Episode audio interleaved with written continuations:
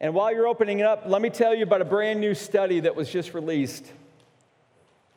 It shows that couples feuding over President Trump are heading to divorce in record numbers.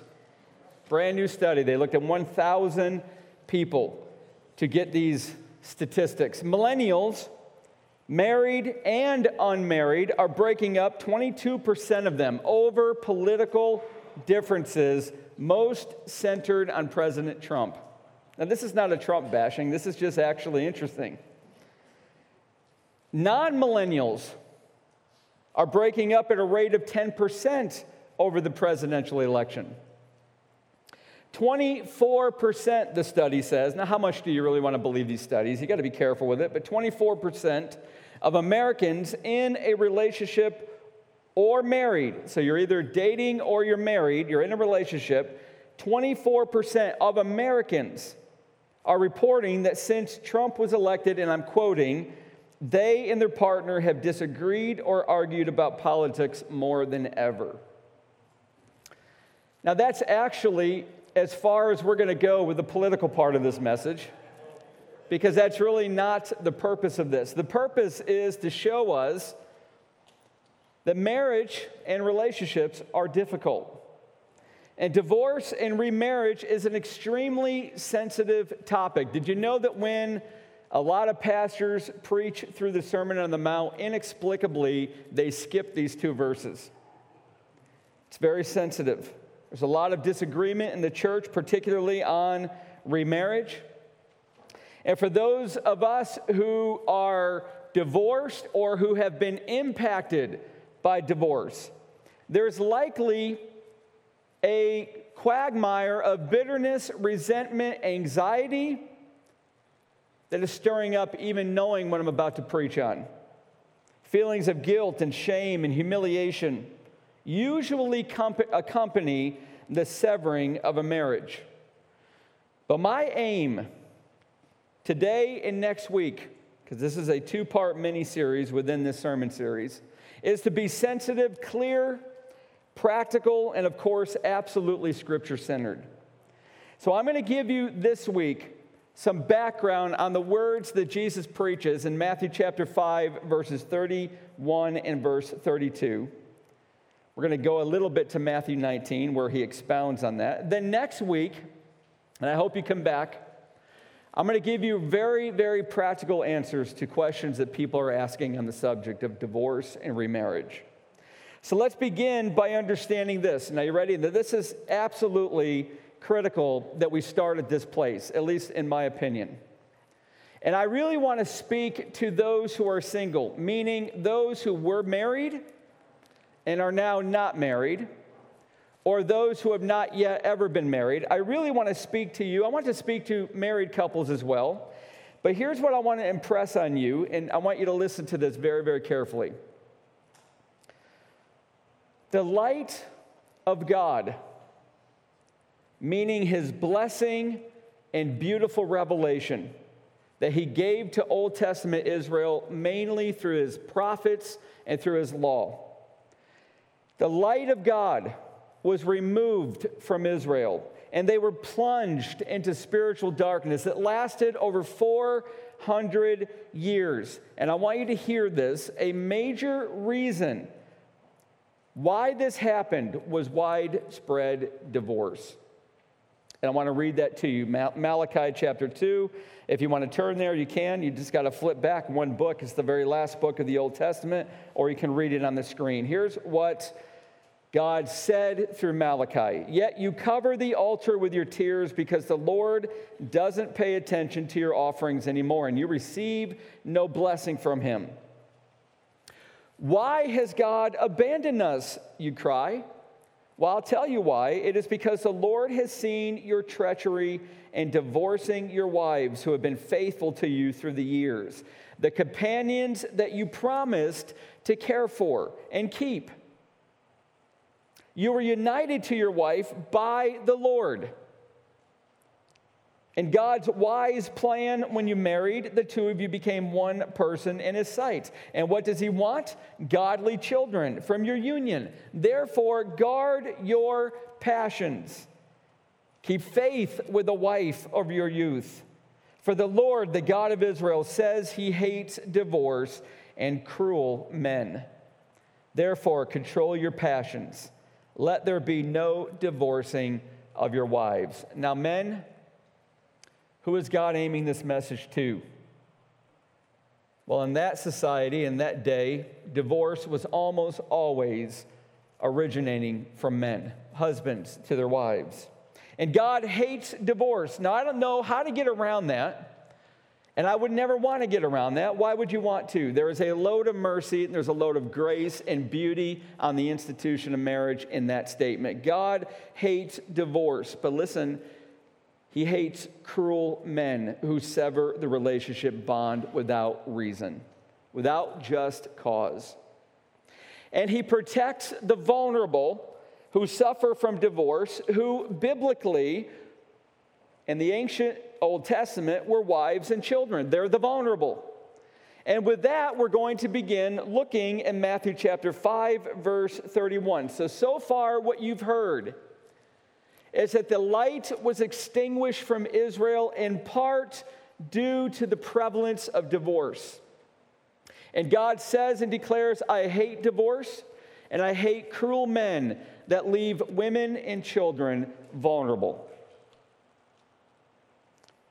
And we move to Matthew chapter five, verse thirty-one, where he, I want you to notice the first four words of Jesus in verse thirty-one, it was also said. Now, Jesus uses this phrase, or some variation of it, to point his audience straight to the twisted labyrinth of rules and regulations called the oral law, which the scribes and the Pharisees and the rabbis had created. They had taken God's law. Now, this is not the boring introduction. This is vital, you know. They had taken God's law, given through Moses, and made nearly countless interpretations, resulting in a man-made system of religion that they called traditions. And I want you to notice specifically what Jesus said about this and the subject of divorce and remarriage. Verse thirty-one, whoever divorces his wife, this is what was said, here's the tradition, whoever divorces his wife, let him give her a certificate of divorce. Now, if you're really going to understand this, and what Jesus is saying, what he's about to say, then we need to understand three things. And by the way, this is our outline, three points. You ready? Here they are. We need to understand the distortion that the scribes and the Pharisees made about divorce and remarriage. Secondly, we need to understand the scriptures passage that they distorted. And thirdly, we're going to see and understand the clarification that Jesus made. So here we go. You ready? This is going to be a whirlwind of, I think, interesting, hopefully sobering, and I hope encouraging information in this sermon. So let's look at the first one. Number one, the distortion of marriage and divorce by the rabbis. There had been a great debate raging for years, actually centuries. Ever since the Jewish people were taken into Babylonian captivity, and the rabbis and the scribes really came into being as interpreters of God's law. They, they ushered in a debate on this subject. And it centered on one word. The debate centered on one word. It's found in Matthew or Deuteronomy twenty-four one. I'm going to read the verse. We'll go to this in a little while, but here's the verse. Deuteronomy twenty-four, verse one. When a man takes a wife and marries her, if then she finds no favor in his eyes because he has found some indecency in her, there's the word, and he writes her a certificate of divorce. Now, we're going to look at the rest of this. My purpose now is to show you one word created the debate. The burning question was, the controversy was, what does it mean by indecency? What is the indecency? And the debate raged between two schools of rabbis, both of which were headed by a very, led by a very famous rabbi, Rabbi Hillel and Rabbi Shammai, two famous rabbis who had a whole host of followers, all right before Jesus walked this planet. The liberal school was the school of Hillel. And they interpreted the word indecency in the broadest manner possible. It has, it's been, by the way, this is a little bit of an aside, so I want you to hear this because I've seen this over and over in marriage counseling. It's been my experience in ministry that those who desperately want a divorce tend to broaden biblical thought on the subject, and they begin to unwittingly and maybe not so unwittingly twist it beyond what the scripture says. That's what emotional pain can do. This is why you've got to have godly friends in your life, why I need them in my life. For when pain begins to distort the word of God, to begin to say what I want it to say as a way out of the pain, I need a godly friend to be able to say, wait a minute, Tim, I think we better look at this again. Well, here's what Hillel school was doing. They were broadening it. They terribly distorted it. By the way, in, if you don't remember much else so far, remember this. This was the dominant school when Jesus walked the earth. This was the one that was in vogue. This position was the popular one when Jesus is preaching this. And they interpreted, Hillel did, indecency to mean anything from openly immodest wife or a flirtatious wife, now listen, or a wife that perhaps burned her husband's dinner or put too much salt in his food. All of this began to be captured under what some indecency from Deuteronomy twenty-four was. It might be, they thought, they believed, they taught, that she went out of the house with her hair down. Ladies, that was something that a Jewish woman never did outside of her bedroom with her husband. Her hair was always tied up, which shows you in Luke just how shocking it was when the woman of the city came in to the Pharisees' home where Jesus was being entertained and knelt down and loosened her hair and wiped her tears off his feet with her hair.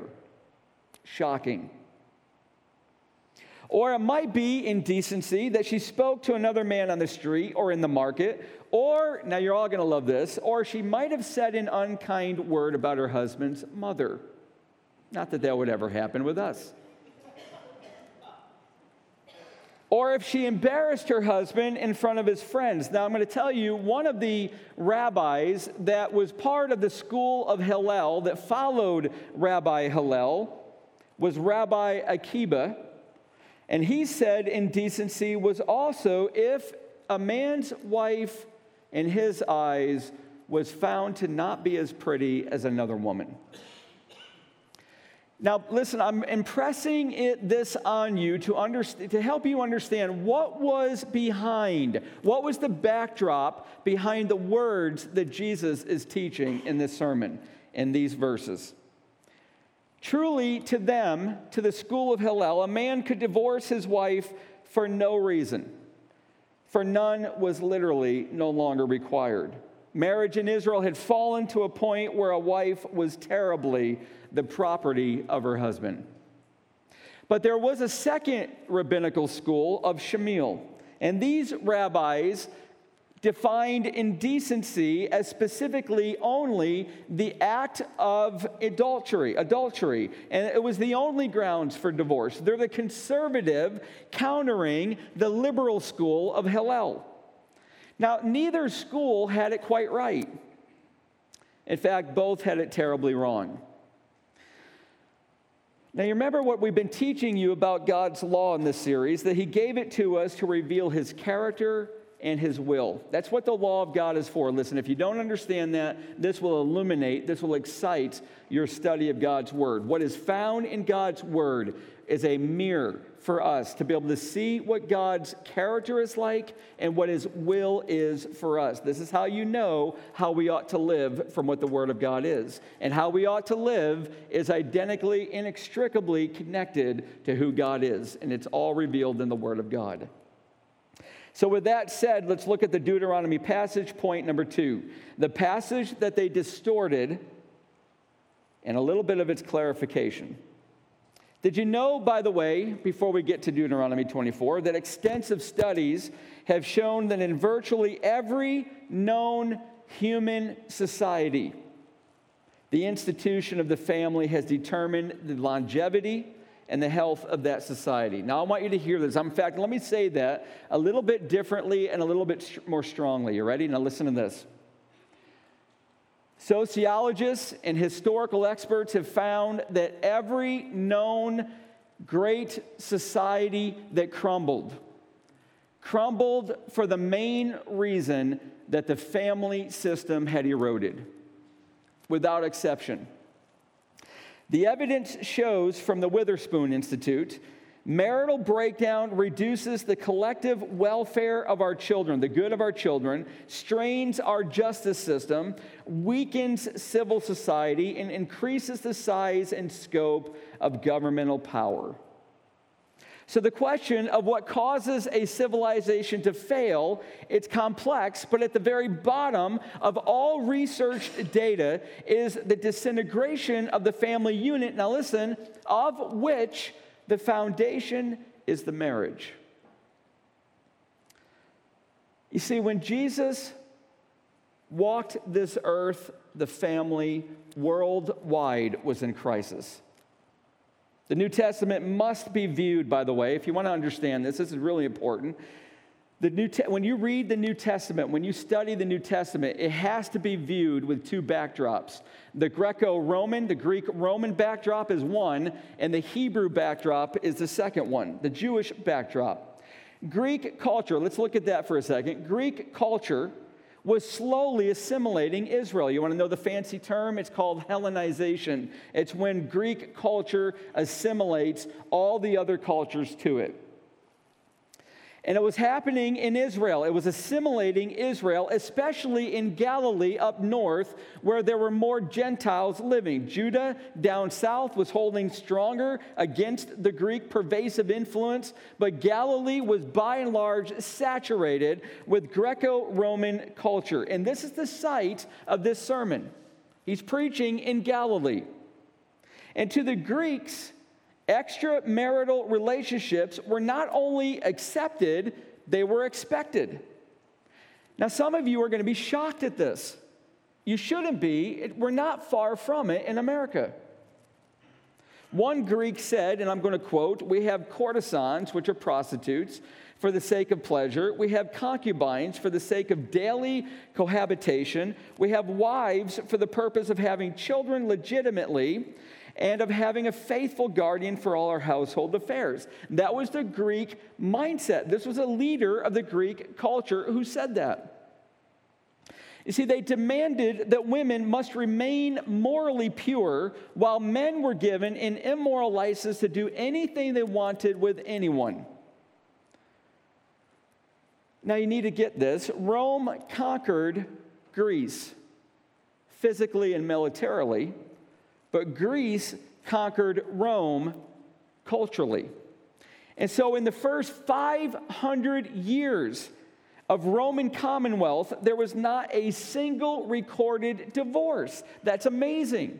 In fact, I'm going to tell you when the first one occurred. It was by a man named Spurius Carvilius Ruga. It was two thirty-four B C, and he did so because his wife couldn't have children, and he wanted a child. That's the first recorded divorce in the Roman Commonwealth. But rapidly, Greek culture pervaded Rome, and it wasn't long before Rome became as common, before divorce became as common as marriage. Experts saying that the average Roman husband had between fifteen and twenty wives over the course of his life. Now, are you getting shocked? This is the degradation of the family, beginning with the crumbling of its foundation of marriage. It's not going to be too long before Rome itself crumbles. It will always happen when the family loses its foundation of marriage. There emerged, in fact, a Roman joke that went like this: marriage brings only two happy days, the day when the husband first clasps his wife to his breast, and the day when he lays her in the tomb. That was a Roman joke at the time. See, men, again, had complete dominance over their wives, treating them as mere property. Now, the Jewish people were not as bad as this, But divorce was still commonplace. And what had emerged in first century Israel was a divorce for any reason practice. And Deuteronomy is going to be where we go. This is where Jesus is taking them and how he answers in Matthew nineteen. Let's go to Deuteronomy twenty-four, and let me teach you what it says.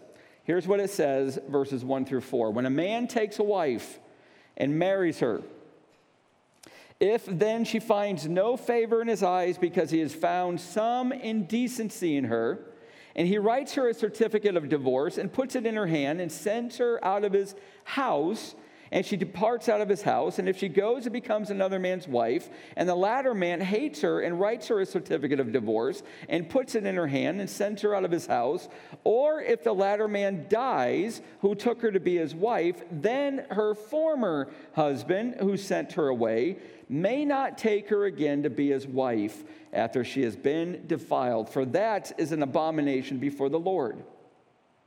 And you shall not bring sin upon the land that the Lord your God is giving you for an inheritance. Now, what on earth is Moses saying? This is from God to Israel through Moses. This is a law that God gave. And the law deals, now listen, this is where they began to get it wrong, the scribes and the Pharisees. They did not get this right. The law that Moses gives here deals primarily with ex-husbands remarrying ex-wives. And it's not primarily a law about divorce and remarriage, though the Pharisees in Jesus' day made it that way. Here's the situation in Israel. The husband finds an indecency in his wife, and he issues her a certificate of divorce. What that is is not defined, that indecency. It's not defined. It's not adultery. How do you know it's not adultery? Because if it was adultery, simply she would be stoned to death, as would the man who was with her. They both would be stoned to death. There was a capital punishment for adultery. So the indecency wasn't adultery. It was something along the lines, well, most commentators believe, and means immodesty or indecent behavior on the wife's end, the wife's part. And while all this at first seems terrible and, and shoddy treatment by God to women, that's how I've actually heard women tell me, or you know, get back to me on this passage, how would God be so cruel? Well, you don't yet know really what's going on because it's everything but cruel from God. In those days, marriages weren't performed by pastors. Divorces weren't granted by officials. All a man had to do was to tell his wife that he's divorcing her, and no reason would even be necessary. By the way, in Arab countries, Muslim religion, all you've got to do is say, I divorce you three times, and you just severed your marriage. That's Muslim faith. Well, God introduced laws in Deuteronomy twenty-four. Now listen, get this, ladies, to protect the vulnerable wife. This entire, these entire four verses are all about protecting the wives who are being cast away by their husbands. And it contains three divine principles, each of them intended to protect the vulnerability of wives. Here's the first one. God's command narrowed divorce to only certain and specific causes. No longer could there be a divorce for any cause. So before an Israelite, a Jewish man, could obtain a divorce, the husband had to establish the cause described under the title of uncleanness, and he had to have the bill of divorce authenticated by two witnesses. Now there was a legal process to it. The frivolous excuses that men had been using were now severely limited. They were prohibited. Before this, a man could discard his wife, turn her out of his home, leave her unprovided for and at the mercy of the world. But God introduced a law to regulate this. God did not institute divorce. God hates divorce. Divorce is not from God. It never is in any situation, bar no exception. The law was given to protect the woman by requiring that she received a bill of divorcement, which was a statement that she'd been dismissed because of unfaithful, not, not because of unfaithfulness like adultery, but for a lesser reason. Now, ladies, listen. Here's the mercy in this from God. It could only be given to her in the presence of two witnesses, and the law made divorce formal, not on the grounds of adultery, ladies, which allowed her then to remarry. There's a second principle. God's command allowed her to remarry, and I want to expand on that just with one statement. Without this bill in hand, without this bill in her hand, and she remarried, she would be accused of adultery and killed. This was evidence that she had not committed adultery, evidence that there were two witnesses that corroborated she was given it, and evidence that she was now allowed to remarry. But there's a third principle of God's mer- and God's mercy is seen in it. God's command, thirdly, protected the woman from being treated as disposable property. See, if he divorces his wife, and she legally remarried. She's got the bill in her hand. She legally remarries. And her new husband divorces her. She can never be demanded back by her former husband. So if he wakes up, ladies, you're going to get this. If he wakes up and realizes, hey, the grass was not greener, he can't go back and demand her back. It impressed on Israel the permanency of dissolving a marriage. So you've got to take great thought before you do. In giving Israel this law, God was not blessing divorce. He's managing their hardened hearts, and he's protecting their wives from a terribly heinous condition. Now I want you to listen to this, because we're all about, just about to go back to Jesus in Matthew five. The scribes interpreted indecency by the time of Jesus as anything they disliked about their wives. Jesus is about to settle the debate, and he's going to uphold the beauty and the sanctity of marriage. Point number three, our final point. This is the correction that Jesus gave to divorce and remarriage, to the scribes. And look what he writes, or look what he's preached. In Matthew five, but I say to you that everyone who divorces his wife, except on the ground of sexual immorality, makes her commit adultery. And whoever marries a divorced woman commits adultery. Now, let me give you a little bit of warning. I'm going to end this message on a cliff, a cliffhanger in a few minutes. Next week, when you get back here, I'm going to explain to you some very Very poignant, clear questions that I know you're going to be asking, and the answers to them from Scripture. I'm not going to get all the way to that. I will get to that next week, but I'm going to get you far a little bit of the ways. Jesus summarizes in these two verses his law on divorce and marriage. He's going to expand it in Matthew chapter nineteen, and I want to take you there for just a little bit. And we're going to learn precisely what led to the rabbi's misinterpretation. Here's what Matthew nineteen, in this incredibly famous passage on divorce and remarriage, starting in verse four. And Pharisees came up and tested him by asking, is it lawful to divorce one's wife for any cause? Now, take a break for a second and look at me if you would. Here's what's likely happening. Matthew chapter fourteen, John the Baptist was killed by Herod. His head was put on a platter. He was decapitated. He did it gladly because John the Baptist was speaking out against Herod, who unlawfully remarried. So what's probably happening here is the Pharisees are trying to set Jesus up to incur the wrath and the penalty similarly from Herod. This is what's going on likely in the backdrop. We go on in Matthew nineteen. Jesus answered, have you not read that he who created them from the beginning made them male and female and said, therefore a man shall leave his father and his mother and hold fast to his wife, and the two shall become one flesh. So they are no longer two, but one flesh. What therefore God has joined together, let not man separate, they said to him. Why then, the trap continues, why then, and here's the mistranslate, misinterpretation, why then did Moses command one to give a certificate of divorce and to send her away? And he said to her, because of your hardness of heart, Moses allowed you to divorce your wives. But from the beginning it was not so. And I say to you, whoever divorces his wife, except for sexual immorality, and marries another, commits adultery.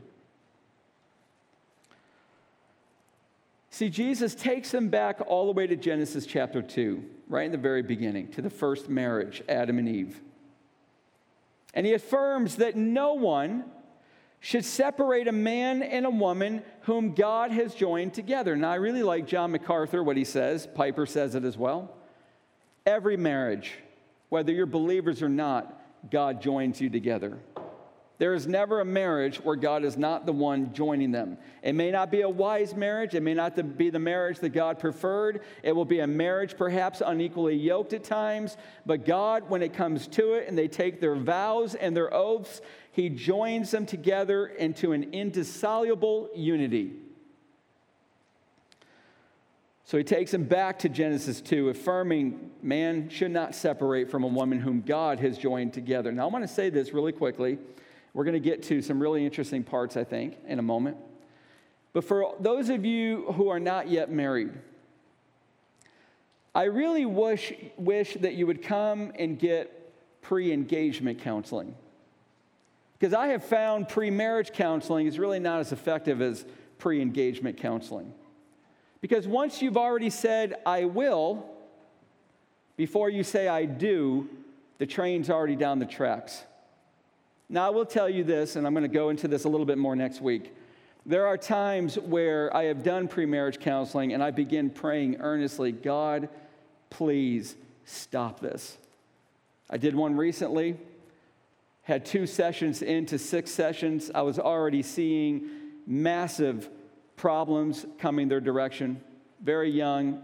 One of the indicators of the problem was I asked each of them separately, why do you want to get married to this person, and they each said, word for word, verbatim, this person is my best friend, and I cannot wait to begin life together. That's really not the best reason to be married.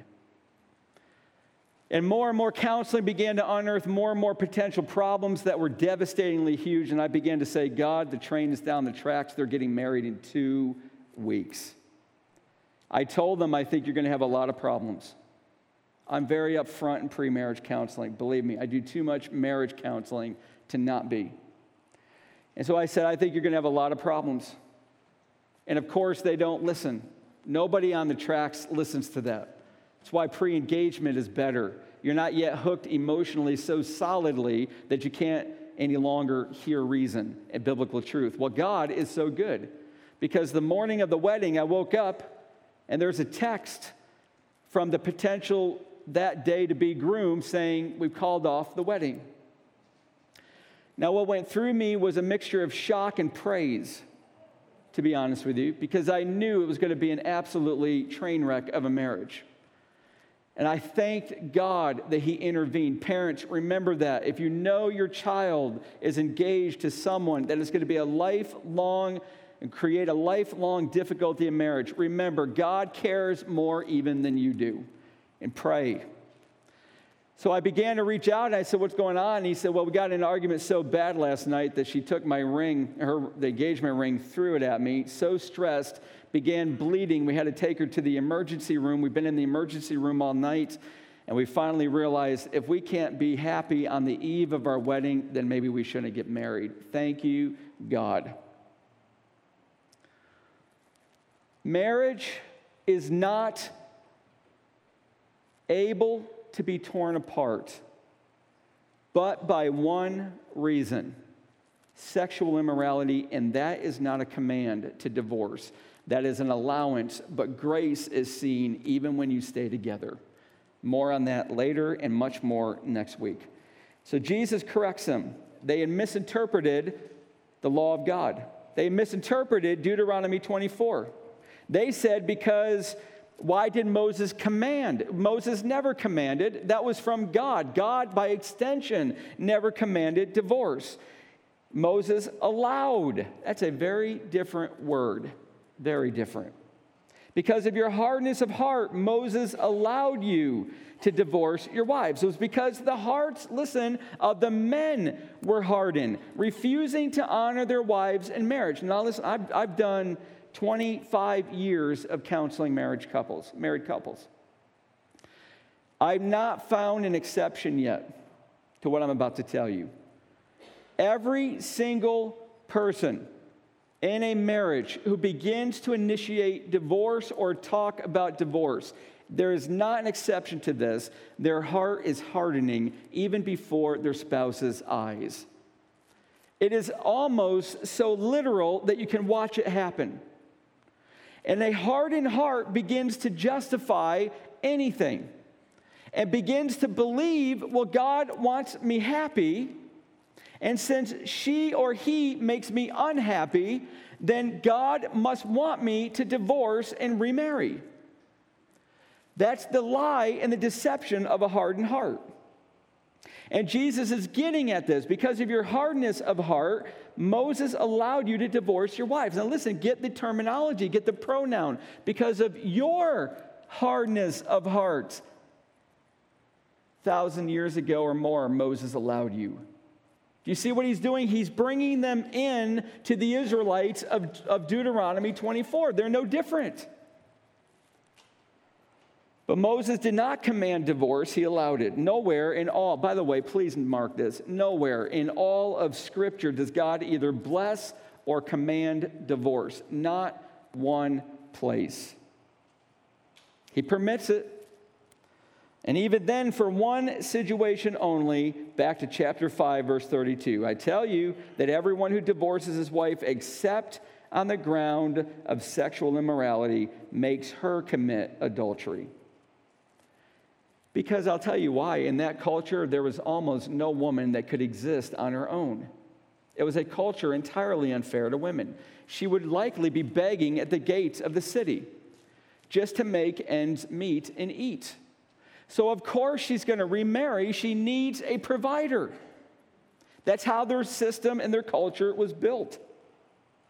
Now, I'm going to end on a cliffhanger like I told you, and I'm going to pick this up next week, but I'm going to answer next week some very practical questions on divorce or remarriage. Is it allowed? When is divorce allowed? Well, I already told you that one today. Jesus says it clearly. One case, sexual immorality. But what does that mean? What is sexual immorality? We're going to look at that next week. And is remarriage allowed? And is it allowed among Christians the same as it's allowed among a Christian who's divorced from an unbeliever? We're going to look at that next week. But let me close by summarizing what we learned. Divorce has been rampant in every age and every society, and God's own people, unfortunately, are not an exception. And God never blesses or commands divorce, but he will allow it in one situation, sexual immorality. And God cares very much for the one who is divorced for frivolous reasons. She has been, or in some cases, he is left vulnerable, and he hates the cruelty of those who dispose of their spouses. Now, that was a summary of today. Let me end this way, and we'll get ready for what we're going to look at next week. Next week, no holds barred. I'm going to be equally sensitive, incredibly clear, and irresistibly Scripture-centered. Come back next week. But let me end this way. There are people in our church who have divorced, sometimes before they became Christians, and sometimes even after they became Christians. And you may be struggling right now, has God disposed of me? Have I so broken and severed something that he brought together that I am perpetually cast away from him? I want to answer that briefly. And the answer is emphatically no. No. God's forgiveness does not include everything in your life but divorce. It includes everything in your life. And I want to tell you what that ought to result in you when it comes to marriage. This last week, I took my eleven-year-old down with some other ri- motorcycle riders from our church to meet riders from Georgia and North Carolina in Wytheville, Virginia. And there we rode for five days all around the mountains and the valleys of Virginia, and we studied the Word of God from the Gospel of Luke every morning. And I was coming back, and we're coming along Route eighty-one, and you got my little eleven-year-old on the back, and you got a lot of time to be thinking. And one of the things that I found myself doing was that when a car in the left lane passed me going faster, I found myself saying, hmm, that person will get a ticket before I do. So if I come over behind him and go eighty-five miles per hour, then I'm going to be okay. And I caught myself thinking that, and then all of a sudden, God brought it in your, into my mind and goes, you know, that's a lot of times how you think spiritually. That Jesus took your ticket for you, so you're off scot-free, so you can do whatever you want. That's liberalism. That's a misuse of grace. What grace ought to do is make you so thoroughly thankful for the substitute of Jesus Christ on our behalf, that he died our death so that we could live his life. He became a sinful man, a sin bearer, so that we could become the righteous ones of God. And his death made us clean. And the moment you put your faith in him, that very precise moment that you laid all of your confidence on the fact that Jesus died, was buried, and rose again so that you could be saved and saved for eternity and enjoy being in the family of God, enjoy being in the kingdom of God, enjoy having a new heart, a new spiritual center filled with the Spirit of God, walking in a way that's pleasing him. All of that happened because of Jesus. What gratitude that ought to give us, and what serious obedience to his word should live in us. So just because divorce is covered under the blood doesn't mean that you can play fast and loose with your marriages. In fact, it ought to mean the very opposite, that I will love my wife, you will love your spouse more than you have ever loved them before. And you will move towards them to communicate the value that they are to your life. And if there's problems in your marriage, and this is the final thing I'm going to tell you today, if there's problems in your marriage, and by the way, I'm going to tell you, and I tell this to every couple I do their weddings for, marriage is the hardest thing you will ever do, but it will give you the most joy you will ever experience. So if there's problems in your marriage, there is help available. The grace of God is sufficient. Amen? Get ready for next week. I hope you're back. Let's pray.